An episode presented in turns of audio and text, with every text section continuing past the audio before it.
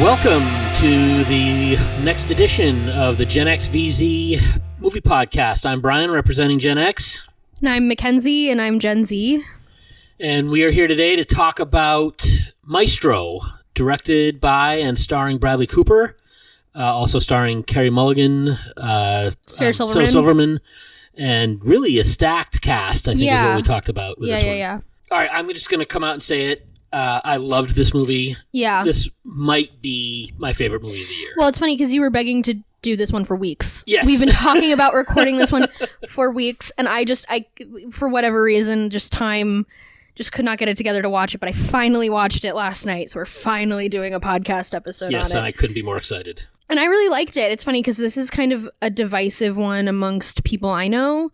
Um, some people really like it, some people really don't. Um, so I wasn't really sure what I was going to think going into it, but I actually really enjoyed it. What are some people's criticisms that you've heard? Um, pacing tends to be people's concern. A lot of people find it kind of surface level.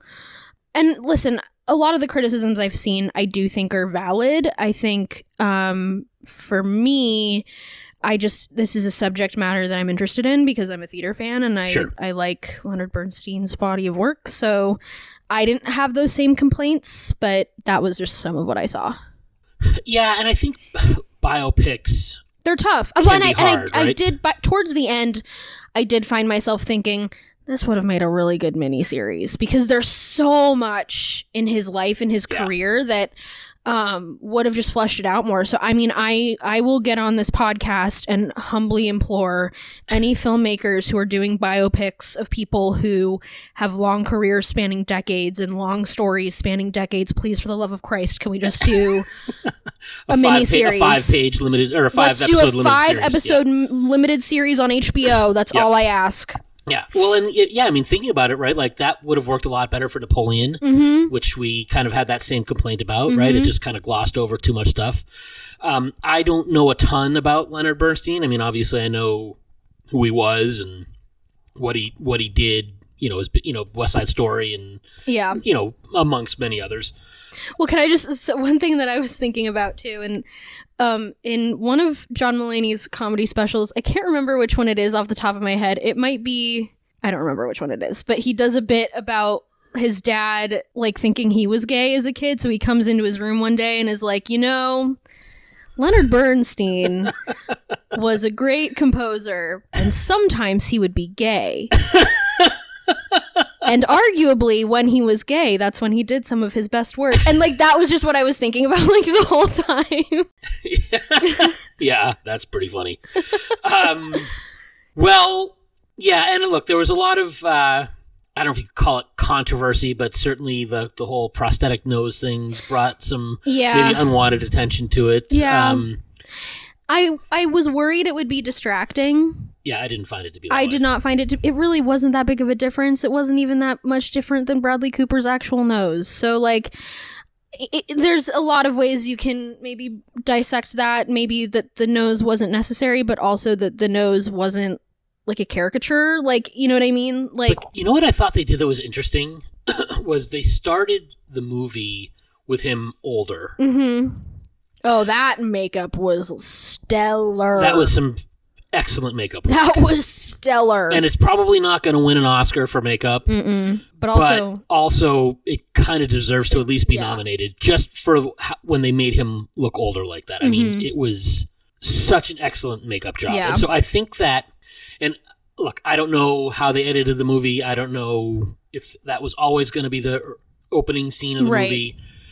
but I think that having all of that makeup on him certainly took away a little bit of the noticeableness, if you will, Sure. of, of the nose, right? Mhm. Because he was obviously made up to look like an old man.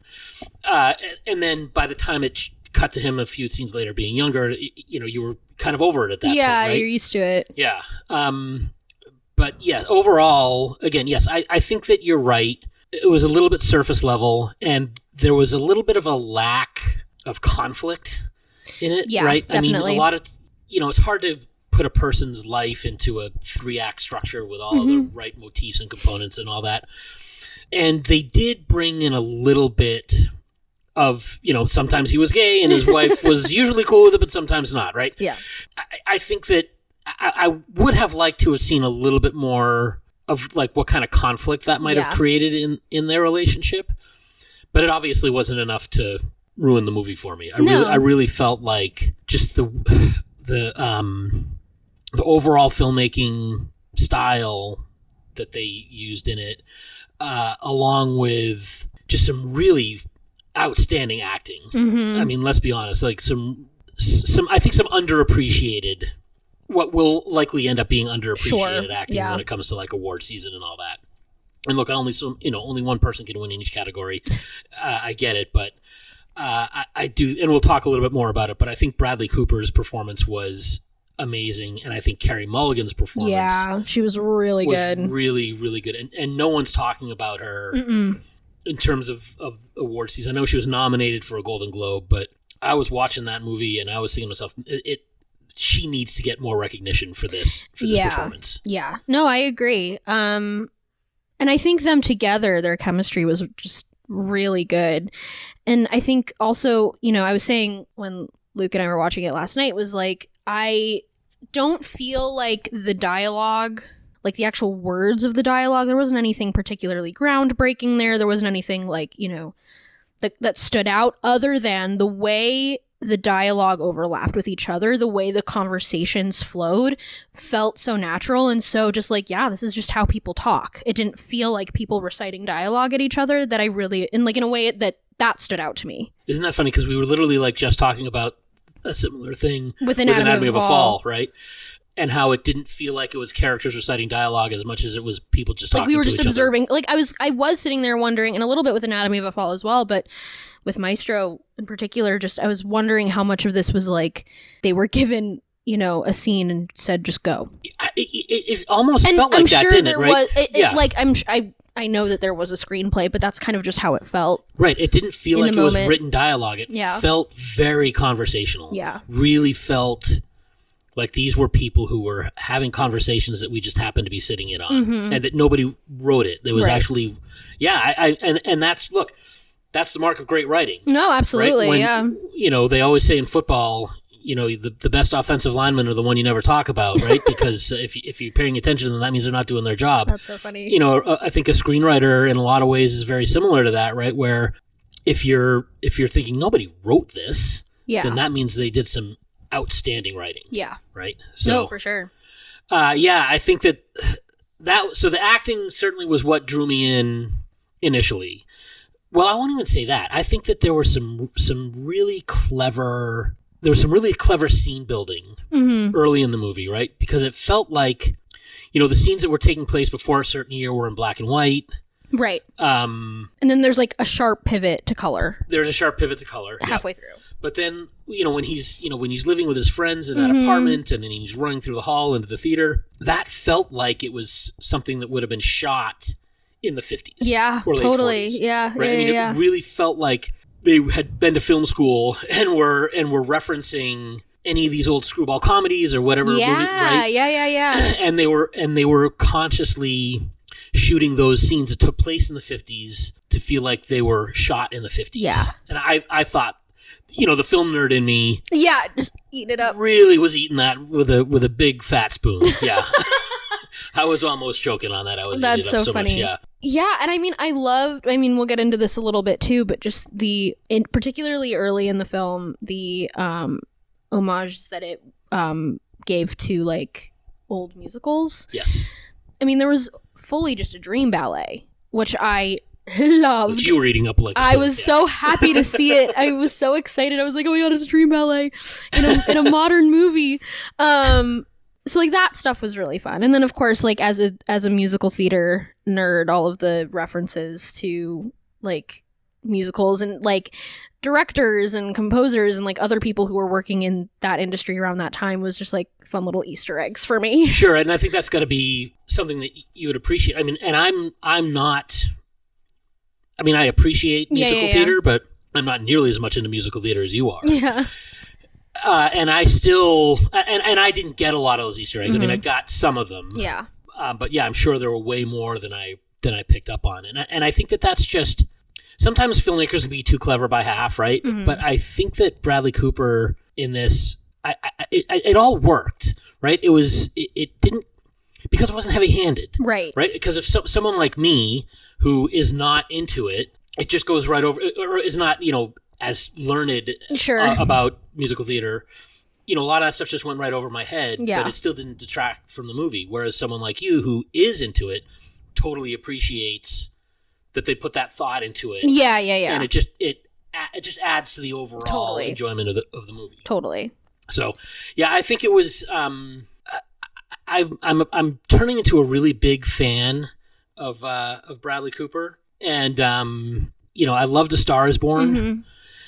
and uh, has he did he direct it? Is this is only the second movie he's directed, right? I Is- think so. Yeah. So. Yeah. I'm, I'm going to be really fascinated, and we'll t- again. This is another thing we'll talk a little bit more about. We're just kind of giving you the pr- prologue of the- Overview, of the, yeah.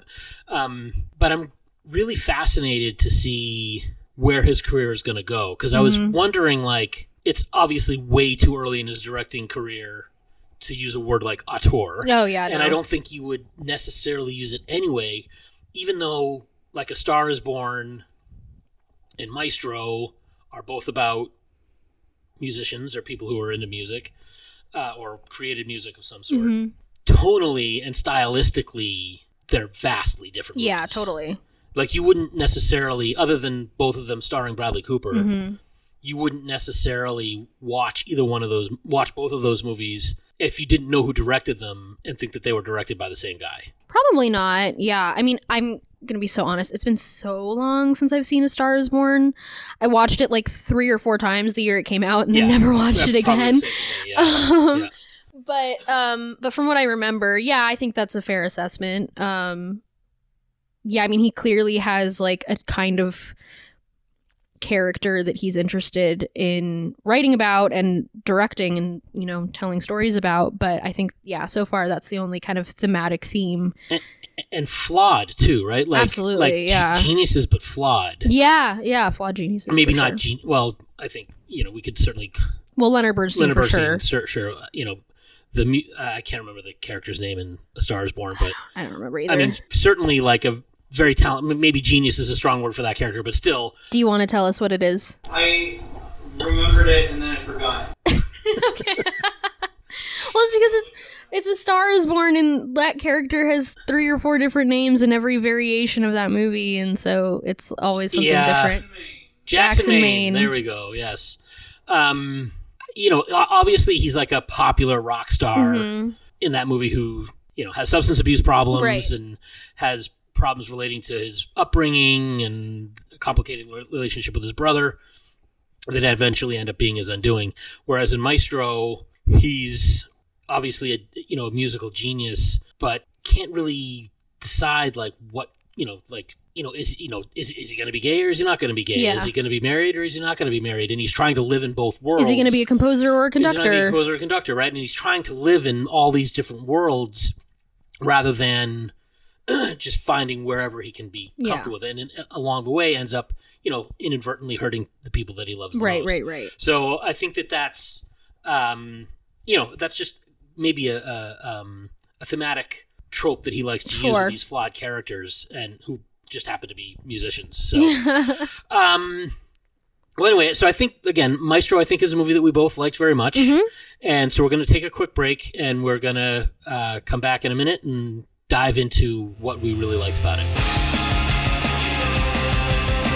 And we are back with more Gen X VZ movie podcast. We are talking about Maestro, directed by Bradley Cooper, starring Bradley Cooper, written by Bradley Cooper.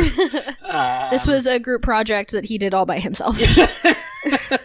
yeah, exactly. Um, well, let's, so let's talk about Bradley Cooper. Uh, we we talked a little bit about him in the last segment, Mhm.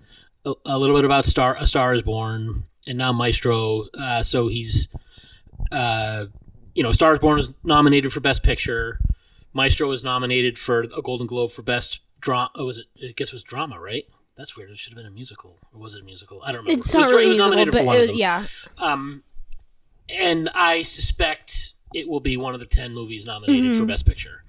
So he's clearly figured something out. Right? I mean, he's worked with a lot of great directors over the years, right? He worked with Clint Eastwood and uh, he's worked with and now all they're all. Did he work with Spielberg? I don't know if he worked with Spielberg on anything. Well, Spielberg produced this. He did, Um, okay. because he was because I guess He saw Stars Born, right? And- or well, not only that, so he was supposed to direct Maestro.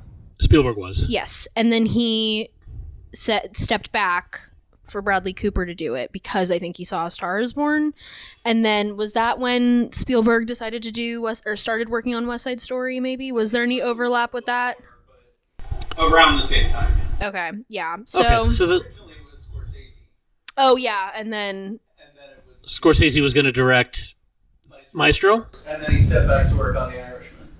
The Irishman, the Irishman or, can't be right. Killers of the Flower or Flower Killers Moon. of the Flower Moon. No, that's that's what it says here. oh, it might have been in development for a long time. Maybe, time. yeah, okay, that that might make Right. sense. Well, that's because it was um, originally at Paramount, and this was in 2018.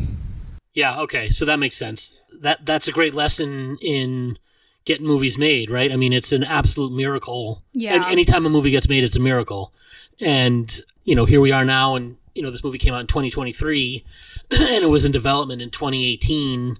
At you know, at the very least, it probably was you know being worked on to one degree or another for at least a couple of years before that. So these things do languish, you know, in studios for a long time. Sometimes they go from one studio studio to another. And yeah, it's it sometimes feels like an act of God that some of these things even get made, even the horrible movies. Oh my god. but I, I do think that what we're seeing with Bradley Cooper now, it's it's a really interesting kind of personal growth. I think if Yeah. if you think of his career, right? Because I mean, I think you know he was in the Hangover movies, which obviously were huge hits. Mhm. He was in a couple of like romantic comedies, Well, I was just going through his. All About Steve, and He's just not that into you. yeah. Um, Wet Hot American Summer. Um, so like So he was like the good-looking guy in the comedies in these in these romantic comedies. Yeah, failure to launch, like Yeah. Yes Man, yeah. So- Valentine's Day. That Right. Yeah. yeah, like right. yeah. And then somewhere along the line, and I don't know where, maybe it was with The Star Is Born. Maybe when Uh, no, just, it was 2012 Silver Linings Playbook. Oh, Silver Linings Playbook. that was kind of when he yes. started working with David O. Russell. yes, Because then he did um, American Hustle American and Hustle and- Joy. yep. Um, so he did a lot with David O. Russell and Jennifer Lawrence. right, which I think probably got him Yeah. to be taken a little bit more seriously Yeah. as an actor. Yeah. There's actually a very funny thing that you can find on YouTube. So in American Hustle, there's that scene where like it looks like he's gonna win, and um, Louis C.K. is his boss. Oh, right. and yeah. they have the party and he comes in and he's laughing and Louis C.K. is kind of sitting there mopey. So they there's an old interview with Louis C.K. and he's talking about inside the actor studio oh, yeah. And he's like, you never see anybody like going up and saying to Sean Penn, "Hi, Mr. Penn, I'm so and so, and I really love your work, and can you tell me what you do?" And then they cut to Sean Penn on Inside the Actor Studio, and it's Bradley Cooper in the audience saying. Hey, Mr. Penn, I'm, my name is Bradley Cooper, and I'm an actor, and That's and, hilarious. right. And then they cut to that scene where he's laughing with um Louis C.K. with Louis C- Yeah. Oh my God, it's great. Anyway, find that YouTube clip if you can. Um, but yeah, so I. Oh, and you know he was also in um the movie that came out last year, the um uh Licorice Pizza, Oh, yeah. Right. Oh, and then Nightmare Alley.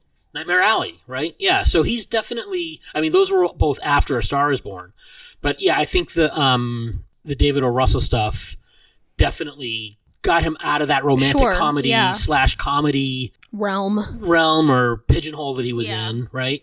And and yeah, got him to start to get taken a little bit more seriously as an actor, and then he got to do A Star Is Born, and I was super super impressed. Yeah. especially with his acting performance in A Star Is Mhm. Born, and then in this one as Leonard Bernstein, like I remember the thing that impressed me the most when about A Star Is Born was how he was able to lower his voice a couple of Mhm. octaves and didn't sound like himself really No. at all, right?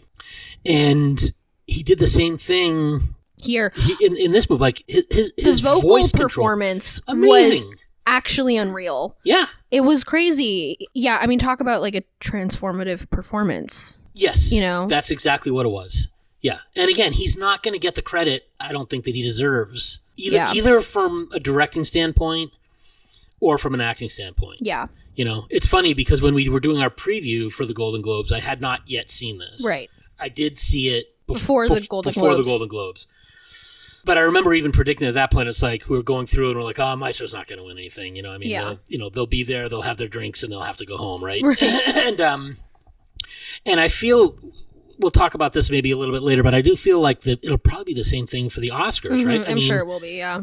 Well, and A Star Is Born too. I mean, it won Best Song that year, but it didn't Right. win anything else. but that was more of a Lady Gaga award than a. exactly than a Bradley right. Cooper yeah, award, like it. right? Yeah.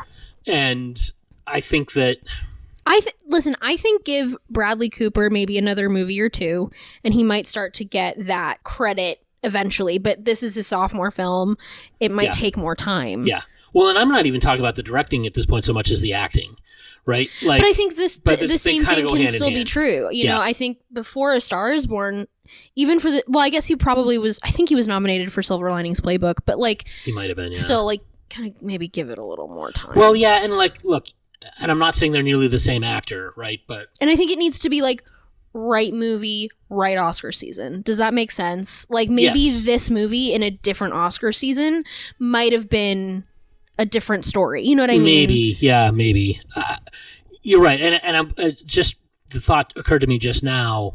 I remember like Tom Hanks hmm early in his career was in movies like Bachelor Party, Right. and The Man with One Red Shoe, Totally. and Big. S- Splash, right? Well, but Big, he did get nominated for Best Actor. Did he? He did, Oh, I didn't yes, realize that. Never mind. and then but he didn't win. Okay, He he he got his win with Philadelphia. that's right. and that was at that time the right movie at the right time Yeah. right and then he followed it up with Forrest Gump the following year Right, and right, then- right. See, I now- thought that was the first one. no he won for Philadelphia and then so then all of a sudden people are talking about Tom Hanks Yeah. as one of the great actors of his generation and I would be down with that sentiment I'm totally down with that Right. sentiment, Yeah. Of course. and yeah, it, so it wouldn't surprise me if Bradley Cooper is on a relatively similar Similar. track. I, I don't know that he's the same actor that Tom Hanks, like as good of an actor as Tom Hanks is. Sure. Um, he's he's just very different style wise. Yeah. Uh, but yeah, I could see like once he gets that first win. It, it, it might be a Then it- totally different story. Yeah, Yeah. I think yeah, it's just it's just a matter of yes, right right place, right time, hmm and um, he just he hasn't quite hasn't quite gotten there yet. Yeah. Um, but then you're right. As far as directing too, I do want to see where he goes from here. Right? Like I Mhm. want to see his next movie. Maybe isn't about a musician or a musical personality, but maybe is about something. Who cares what it is? But Right. something else Yeah. entirely. Right? No, I mean, I, I think even since A Star is Born, before I saw Maestro, just like I have been very excited to see what he does. Um, and this, and I mean, all Maestro did was just make me more excited for whatever it is For that whatever comes is the next. future. Yeah. Yeah. And especially when you've got people like, I mean, you know, obviously the reasons why they were producing are because they were already working on it. But when you've got people producing your movies like Martin Scorsese and Sp- Steven Spielberg, it's like, you know, like I, I don't know. I just that- it's it makes it even more exciting. I think Yeah. I mean, that shows that they see something in him. exactly. Right? Yeah, Because they're not going to just put their name on anything. anything. right? Yeah, and you know I, I understand because for whatever reason I hadn't connected those dots until we were just talking about it a couple minutes ago. But I I, I kind of get why Spielberg would have been involved with it just because he did do a um, West Side Story Mhm. like last was it last year or the year before? Oh God, it was 2021. Okay, so it was the year before. It was the year before. Yeah. So um. So, so that makes sense that he Mhm. would potentially be attached to a project like this just because There's of the already that kind of overlap. Yeah, right? But Scorsese, that's kind of a different animal. And I Mhm. mean, yeah, I mean, it's entirely possible that you know he he'd walked away from the project and they contractually had to keep his name on it. hmm But it's also entirely possible that you know he liked the direction that it was going and wanted, Wanted to stay Yeah, so it'd be interesting to do some research on that and find out exactly What the you story know what was. the story was. But yeah, I'm super excited to see where Bradley Cooper's Mhm. career is going to go, and if he maybe will will take a chance with his next movie Right. and do I don't know a western or do a war movie or do something. then he would really be kind of because I feel like we've made the connections previously about him being like a, a new kind of Clint Eastwood, yes. and like that. I mean, that would be crazy. Well, and if you think about Clint Eastwood and his directing career, hmm I mean, he's all over the place. He directed westerns. Yeah. He directed war movies. He directed. He, Did he directed the, he directed the Bridges over I- Madison County. I was just gonna say, did he direct that? Yeah, Yeah, I thought he did. Yeah. So I mean, he is a guy who, at his peak, I mean, Gran Torino, Mhm. um, uh, the boxing movie with um, oh God, um, million dollar Million baby. Dollar Baby, right? the guy could do everything. Yeah.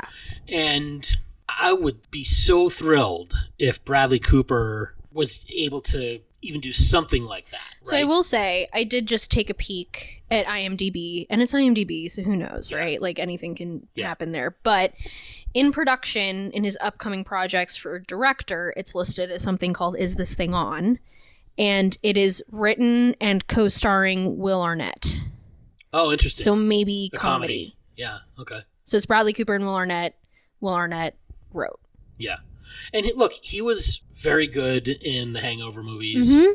Um, I, I do remember watching All About Steve, and it's a stupid movie, but he's he's funny in it. Oh, I I love him in The Hangover. He's Oh yeah, so He's very- funny. He's very funny, and very good. and he's really funny in Silver Linings Playbook too. yes, yep. that's more of a Yeah. dramatic movie, but he's so funny in And it. And there are funny moments in Maestro. Yeah. Right? I mean, there's some very When he walks in, what what's the line? He walks in. It's the th- Snoopy in the vest. Who abandoned Snoopy in the vestibule was so funny. yeah, yeah. I, uh, I, again, he's. I don't want to say he's underappreciated because I, I don't think he is, but I think that again he was this you know good looking hard body Yeah. right early in his career and yeah just I think it I think people are kind of coming around to Yeah. just he's a good filmmaker right I mean beyond just being a good actor he's really demonstrating that he's a he's and again he wrote it hmm uh, produced it I'm guessing right or co-produced it so um and directed it I mean he's a filmmaker Yeah, that's you have to look at him now as a filmmaker. Totally. he's not just an actor. He's not just a sex symbol.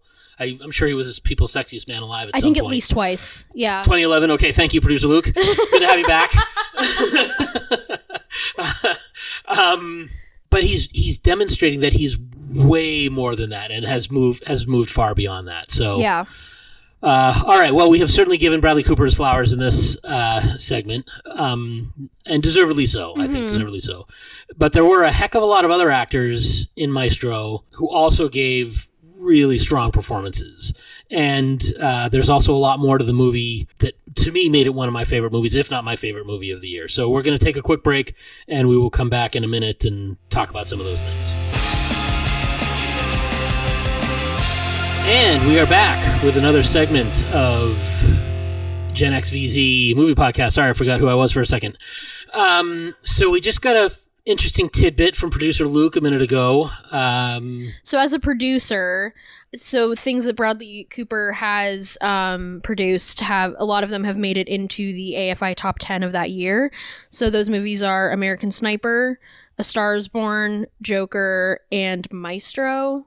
Um, so I mean, he's he's he's doing it. he's got an eye for a good movie. Yeah. he's got an eye for a good story, right? And you know, he was producer of Joker. hmm one of the producers, one of probably a bunch, but Yeah, sure. Um, and he was, you know, Clint Eastwood directed him in American Sniper, but he also got a producer credit on it, hmm and that's an outstanding movie. I don't know if you've ever seen I actually that. have not watched it yet. Oh, that's a. it makes me nervous. it, it should. I mean, it's it's um it's got some difficult things obviously that happen in it, um, and the subject matter is is tough, right? I mean, it's it's the it's the Iraq War, Yeah. and he's a sniper during the Iraq War, which a lot of people have a lot of hard feelings about, and um, but the movie itself is um, and and that particular because he plays a guy, a real life person, right? Yeah. and his story is pretty tragic, Yeah. and um, but it's definitely.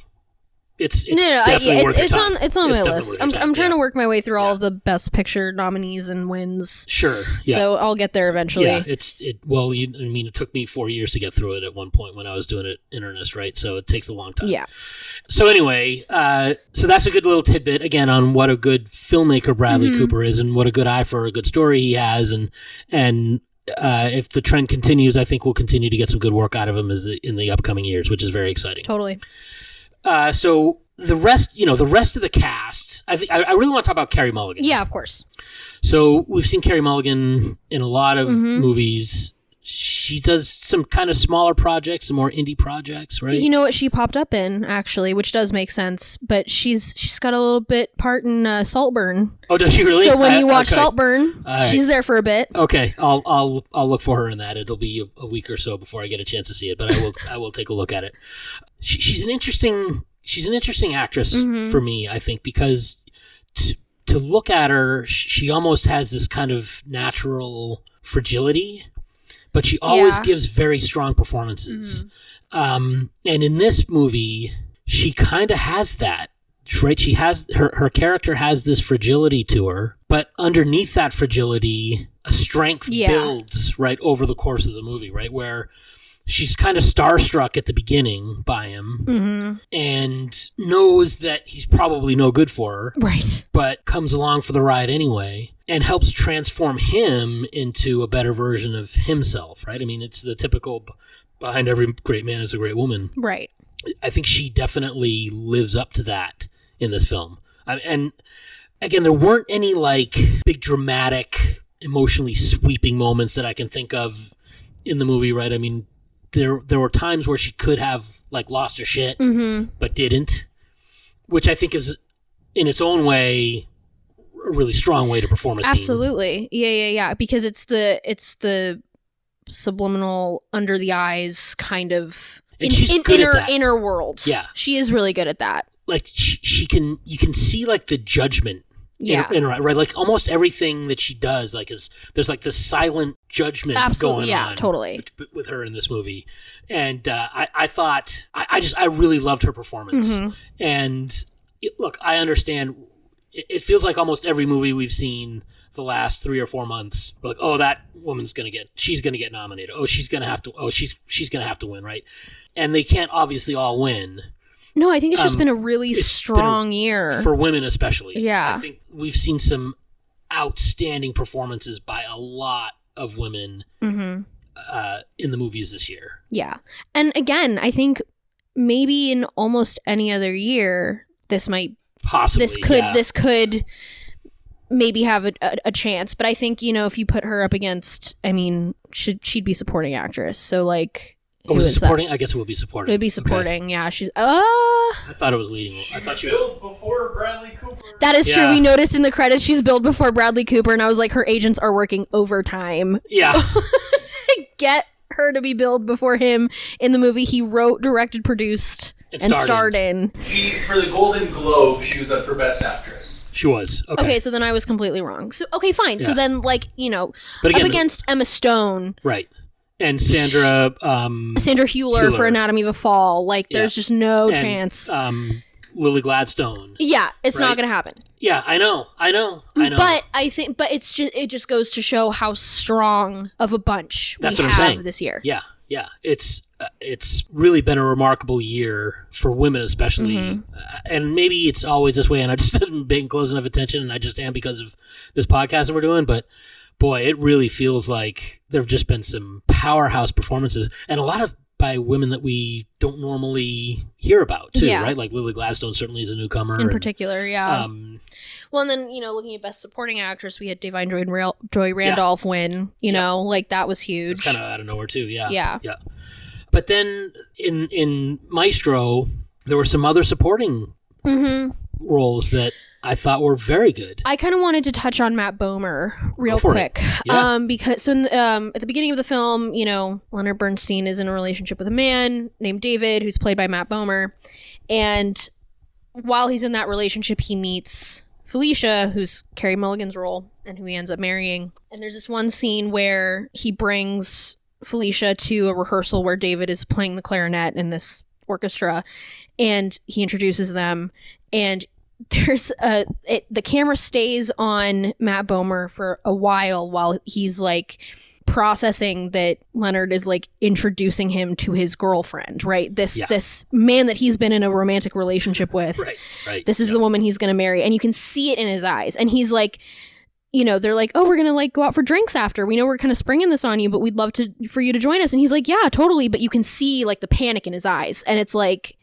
just it was so so good just watching just that one like two minute scene Yeah. i thought was stellar from matt bomer and that's probably speaks well to again Bradley Cooper's direction, right? Yeah. To be able to get that kind of performance Yeah. out of out of an actor. Uh, You know, a lot of times that rests on the director's shoulders. Mhm. Obviously, the actor deserves credit for giving the performance. right um and again going back to going back to um Carey Mulligan, a, a lot of her facial expressions, like I said, like the kind of the judgment that was Mhm. behind her eyes. Um, you know, when she catches him kissing the guy, and he's like, he's like, "Oh, darling, I'm so sorry, darling." Right? And she just has this kind of like, "How could you?" yeah. look on her face. Like Yeah. I know, like there's a time and a place for everything, and this is the time or the place, Yeah. right?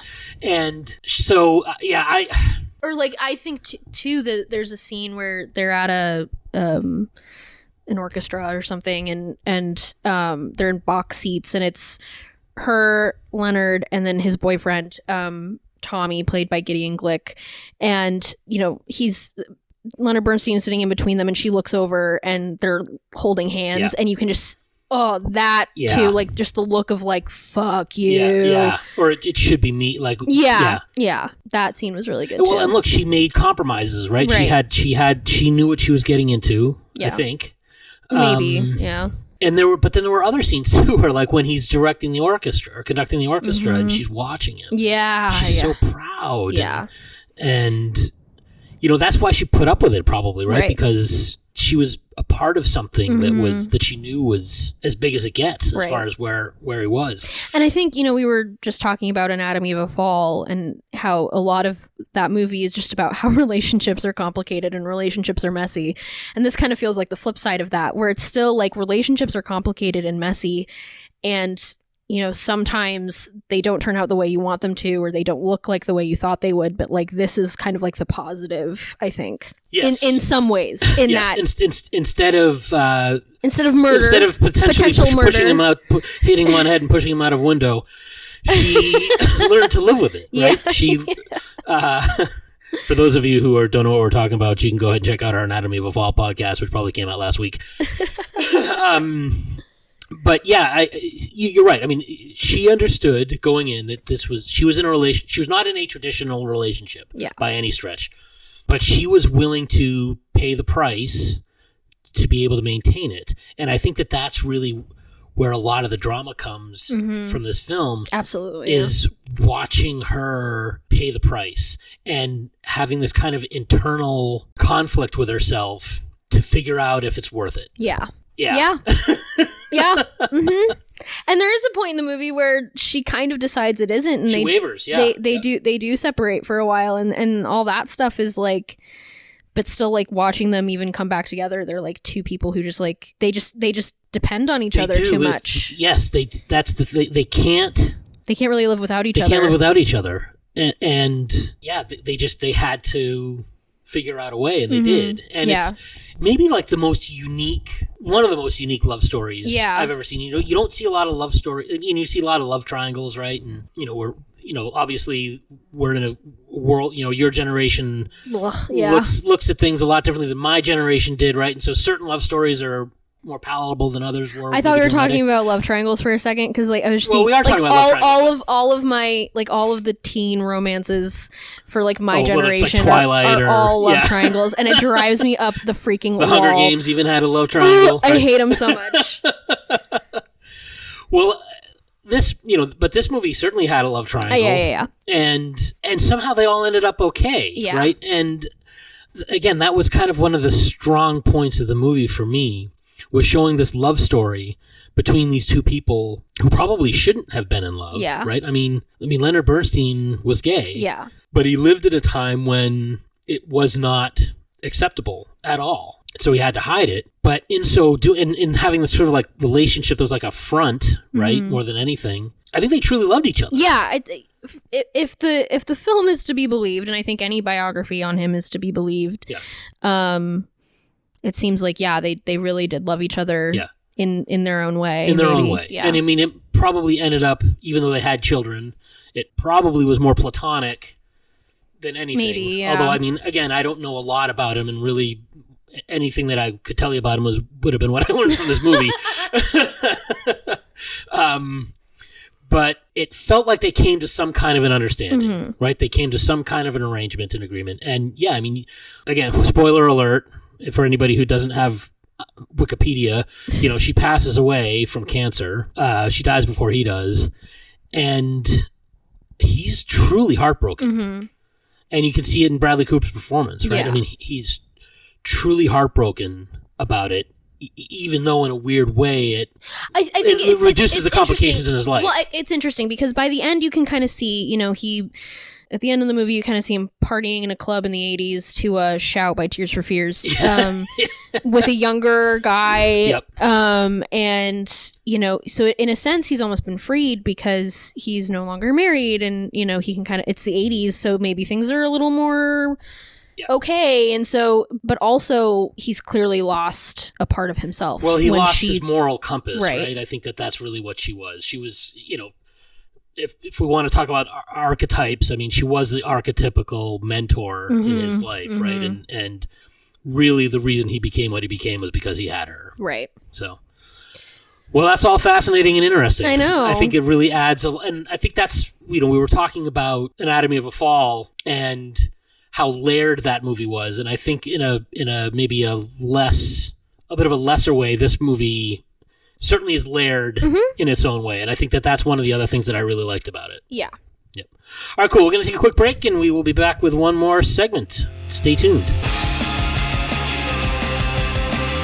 And we are back for one more segment of this week's episode of Gen XVZ Movie Podcast. We are talking about Maestro, which I it certainly is one of my favorite movies of the year. Might be my absolute favorite movie of the year. Uh, I'll think a little bit more about it. We'll get back to you on that. Uh, maybe when we're talking about the Oscars, then we'll have to go. really say, okay, what's your favorite movie? I will have my definitive rankings by the time the Oscars get here, is what I'm telling myself. yeah, yeah, yeah, yeah. Yeah. And that will be probably its own episode. But Yeah. I was sucked into this movie almost immediately. Yeah. Right? Like the opening scene of him older, Mm-hmm. giving the interview, and just the, the subtlety of how he, he was giving his performance.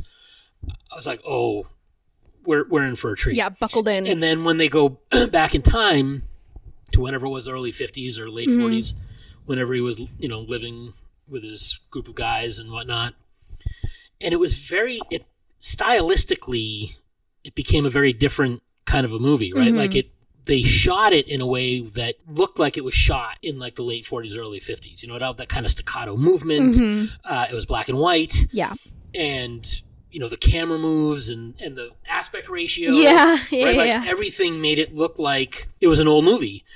And again, as a film nerd, I was just over the moon over that. I, I Mhm. loved when I I really enjoy it when a movie, in a very almost playful way, becomes self aware, yeah. and it really showed me like Bar- like the opening of Barbie. Sure. Right, Yeah. there's yeah, not yeah, a more totally. there's not a more self aware opening sequence than that, right? And I think that Maestro in in in that way really paid homage to that st- style of filmmaking that was popular when Leonard Bernstein was coming up through the ranks. And think- I, oh, yeah. and I was hooked. Right, Yeah. right from that point, I was hooked. I, I, yeah, and I think it also it helps too that um, the entirety of the score was just his music. Yes. So it was all West Side Story and On the Town and like other compositions that he did, and so it all like, you know, I'm assuming that I, I haven't looked into this specifically, but it seems like it all kind of happened chronologically. Like we were hearing more On the Town earlier in the film, then we started hearing West Side Story kind of later in the film. You know, like Yeah. that kind of thing. Yeah. So I think that also helped as well, and I thought that was just kind of really smart and special for it to just be his music as the score. I agree. I totally agree. And I, I again, I think that what Bradley Cooper was doing in this was, I think he was paying homage to a lot of things, right? I mean, Mm-hmm. the, the movie was, I don't want to say it was a love letter to Leonard Bernstein, but certainly paid homage Yeah, to him. Yeah. Certainly a salute of It some a kind. salute to him, right? And, you know, th- the family was, I, I think the family, if not was, if they weren't involved, they were certainly. I think they signed on, like they were, they were co- it, right. they were co-signed on so, it. Yeah, yeah, yeah. so when that happens, right, as we found out in like Elvis, Yeah. right? Some of the maybe more nefarious things that they did might get swept under the rug or glossed Mhm. over a little bit. So, and again, I don't know much about Leonard Bernstein at all, so I don't know if any of that happened. But it, it certainly, while also showing his flaws Mhm. and peccadillos, if you will, um, it absolutely cast him in a very positive light Yeah. right? But I think that it the the the style of the storytelling and the style of the filmmaking, I think, was very playful in a way, and and and again, as I was saying, Bradley Cooper, I think, was paying homage to Leonard Bernstein and musical theater and the films that he that he Mhm. was involved in. and he knew what he was doing. Yeah. right. He he absolutely came came across uh, in making this movie like he had a plan going in Right. that this is what he wanted, and then that's exactly what he accomplished. Yeah. I think so too. And I think I also just, you know, kind of real quickly, um, just talking about the cinematography, Yes, I Oh, thought yeah. there was some really interesting stuff going on with the cinematography the whole time, particularly when it was in black and white. I thought there Mhm. were a lot of really cool dynamic choices. Um, I mean, I forget exactly where it falls in the narrative, but there was a shot that just kind of like is now just glued into my brain of you can kind of see it there's like a shadow of him conducting and her in the way way background watching and she's literally standing in a shadow and i was like yes yes yeah, um Yeah. and all of the like tracking shots and the you know a lot of great tracking shots, a lot know, of long takes. the and- scene yeah. where they're sitting at a table and some guy is giving him a hard time about choices he's making about his career and she's like we can just leave Yeah. and Yeah. then they run out and like the camera pans down and then when it flips back up they're in the theater and just Yeah. like that kind of like interesting editing choices and i just i loved it i loved it Yeah, those are the types of things that like really draw attention like to the filmmaker, Mhm. right? And sometimes they're like gimmicky almost in a way if they're not done properly, right? that's the key That's the caveat. yeah And I and I think that he did all of that in clever enough ways that it just added to the entertainment value of the Mhm. movie, right? I mean, that was really what it comes down to. For me, I found Maestro to be super super entertaining. Like it was one of the most entertaining movies that I've seen totally that I saw in 2023, and really one of the more entertaining movies that I've seen for a long time. And especially if like so like you know we just watched Anatomy of a Fall, excellent excellent movie, Mhm. entertainment value. it's not one you're gonna want to rewatch kind of a thing. Right, right, right. For a long time Yeah. at least right Yeah. like it's not something you're gonna be like i have a hankering to watch anatomy of a fall Exactly. but you might feel a hankering to watch maestro I could watch Maestro tomorrow. Yeah. You know, so I I think that that and again the the, the filmmaking choices that they made, this the stylistic editing and the cinematography. And the way the cinematography helps tell the story, hmm just all add to that entertainment value Mm-hmm. that the movie kind of had all by itself, right? Like, I mean, he could have just really focused on the score on, on, on Bernstein's music. And look, a lot of that music is whimsical and fun and entertaining, right? And you would have you would have had that entertainment value all by itself.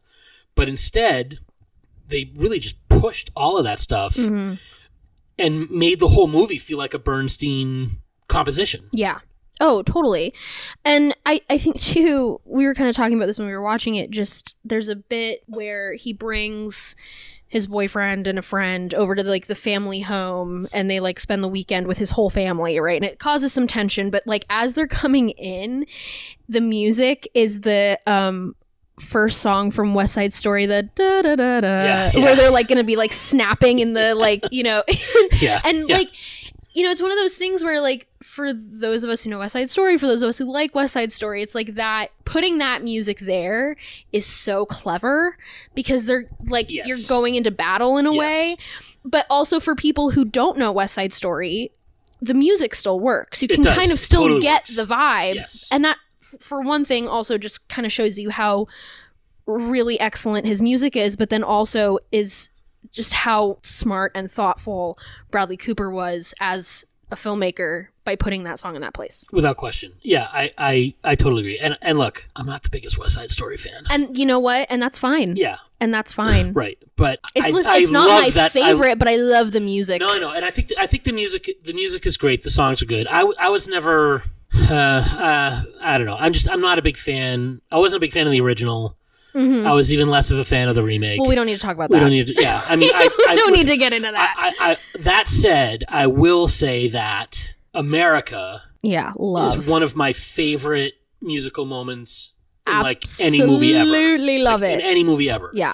But for for whatever reason, and I love Natalie Wood, and I just you know, I mean, it's for whatever reason, it just the movie just never really did it for me. Other, outside of that, outside yeah. of that one scene, um, but that moment that you're talking about, and that you know, as soon as I heard the da da da da, oh my god, like, oh, genius, just So good. the, the chef's kiss, Yeah, right? there you go. Exactly. so smart. and there are a lot of classic movie components hmm to this. I mean, was there a specific classic movie that you can think of that? Well, well, I mean, here the, the obvious ones I think are the movies that he, you know, West Side Story, Sure. On the Town. There were a lot of homages to On the Town, primarily in the beginning. Yeah. Um, there's a whole Dream Ballet sequence that's kind of centered on like that musical. Um, Well, and Gene Kelly was was big into doing the Dream the- ballets. Yeah, because there's the one in Singing in the Rain, and I think there's one in The Girls, and there's one in American in Paris, American in- oh, American in yeah. Brigadoon. Yeah. Yeah. Yeah, yeah, that was his thing. That was his thing. Um, but uh, yeah, I mean, if you liked Maestro and you haven't seen those movies, you should You see should those yeah, movies. yeah. Um, particularly, um, I'm trying to think of anything else that it can be like compared to. I, I mean, look, it's a it's a biopic, right? I Mhm. mean, there have been a, a bunch recently, really. Like there have been biopics of rock stars recently, right? Yeah. Like Bohemian Rhapsody and Rocketman. Yeah, yeah, yeah. Um, you know, it's it's it feels like it's that meets you know something about Beethoven or something. You know, what I sure. mean? like it's it's it's- it's Bohemian Rhapsody meets Amadeus. yeah, right, yeah, kind of. I mean, why not, right? I, yeah, I would, if you you know what if you like this movie, see Amadeus. Yeah, probably. Yeah, yeah, yeah, yeah. because I mean they were kind of. I mean they're They're mean, very different movies. they're very different movies, yeah. But But Amadeus won Best Picture, and did. Amadeus might be my number one movie of the entire decade of the '80s. I freaking Are you sure about that? Amadeus instead of what Empire Strikes Back, yeah, Raiders of the Lost Ark. yeah. I mean, we can talk. Okay. I mean, there was some great look. Uh, Am- I Amadeus. was, I was like, that's like, wow. Okay. That's a big statement. I understand. That's That's that's a bold statement. yeah. Um, and uh, maybe maybe I was a little excited there for a minute, but I would I would say I would say Amadeus. If it's not the best movie of the '80s, it's top five, Top- maybe top three. You could say top three. Yeah, maybe even top three. Um, uh, look, the mature me likes it better than Well, of than course. those movies, right? Yeah. Um, that's you know, listen, that sounds like another podcast to me. Yeah, there you go. right, best movies of the '80s. Um, yeah, I, I'm. I would say Amadeus would be the classic movie that I would compare, and it it's, it pains me to call Amadeus a classic movie because I was a teenager when it came out, but um, thirteen, but still a teenager. Um, and I, I think that again, going back to the homage that it paid to that the golden age era, like the Mhm. late '40s, early '50s, when it looked like it was shot there, and they had the aspect ratio and this very staccato kind of talking, like even Mhm. the acting, like they were talking like they were. hmm We get the In that- in transatlantic accents going on a little Oh, bit. man, yeah. like, yeah. it was great, right? So, um, yeah, I would I would say any one of those. And as far as like, oh, go ahead. Well, and I was also going to say, like, if if we're focusing on the the first half of the movie, when the movie's in black and white, any Yeah. of those screwball comedies from Yes. that time, particularly like a Cary Grant, Katharine I was just Hepburn. thinking, yeah, or, or like Watch um, Holiday, his, because his girl, his girl Friday, His Girl something like Friday. that, it's right? very similar to the way Carey Mulligan and um, Bradley Cooper kind of interact. The way Yes. they talk to each other feels very like Cary Grant, Katharine Hepburn, Rosalind Russell, that kind of era Yes. of movie. So yeah, Holiday, His Girl Friday, The Philadelphia Story, bringing up baby, Bringing Up Baby, any of those, and it's kind of that same vibe. Once you get to the second half, then it gets a little more iffy. I'm not totally sure, but Yeah. um, Yeah, it's well, it gets it once they get into the seventies. It, it Oh feels God. like a seventies movie. when he was too. sitting there in a tracksuit snorting cocaine, I was like, "We are a long we're- way from the beginning. yeah, This is something else now." yeah, it almost. I mean, it almost. It didn't quite go boogie nights, but it almost. It almost. You know, we were heading in that direction. Um, wh- uh, I'm giving this in like a nine point three seven five. I'd say I'm gonna give it like an 8.5. Oh, okay, Um, I, you know, I, I, I will restate what I said in the beginning. I am on my knees begging and pleading. Can we please just do miniseries for Yeah. these long biopics? Because I think there's so much that we can get into with these people, whether it be Leonard Bernstein or Napoleon, right? Yeah. Like these careers and these lives that were spanned over decades. It's like there's so much context and so much, um, so much more that we can get into Yeah. if we are given more time. Yeah, it's just impossible to cram that all into a two two and a half hour movie. Exactly. Yeah, I, I did. I was thinking though when I found out that Martin Scorsese was going to do the original yeah version. we I was might like, have gotten the four. we hour might have gotten a yeah. four-hour cut of Maestro. Yeah, yeah. Once upon a time. I know he seems to be unable to make a movie under four hours. Yeah, lately, so. seriously. Yep. So, yeah. All right. Well, hey, that's our those are our thoughts on Maestro. Um, and please uh, rate and subscribe and all that good stuff. Remember to follow us Follow- on Spotify or wherever you get your podcasts, wherever you're listening to this right now. Definitely leave us a review. It'll help us out quite a bit. Um, we want people to hear this. Um, and remember to follow us on Instagram at Gen XVZ Movie Pod. Or no, just Gen XVZ Pod. Sorry. Gen X Easy Pod. Gen yeah. XVZ Pod. And uh, you can follow me on Letterboxd at Mackenzie Kate. And I'm Brian SMI71 on Letterboxd. All right. Well, I think that's it for now. And uh, We'll see you next time. we'll see you next time.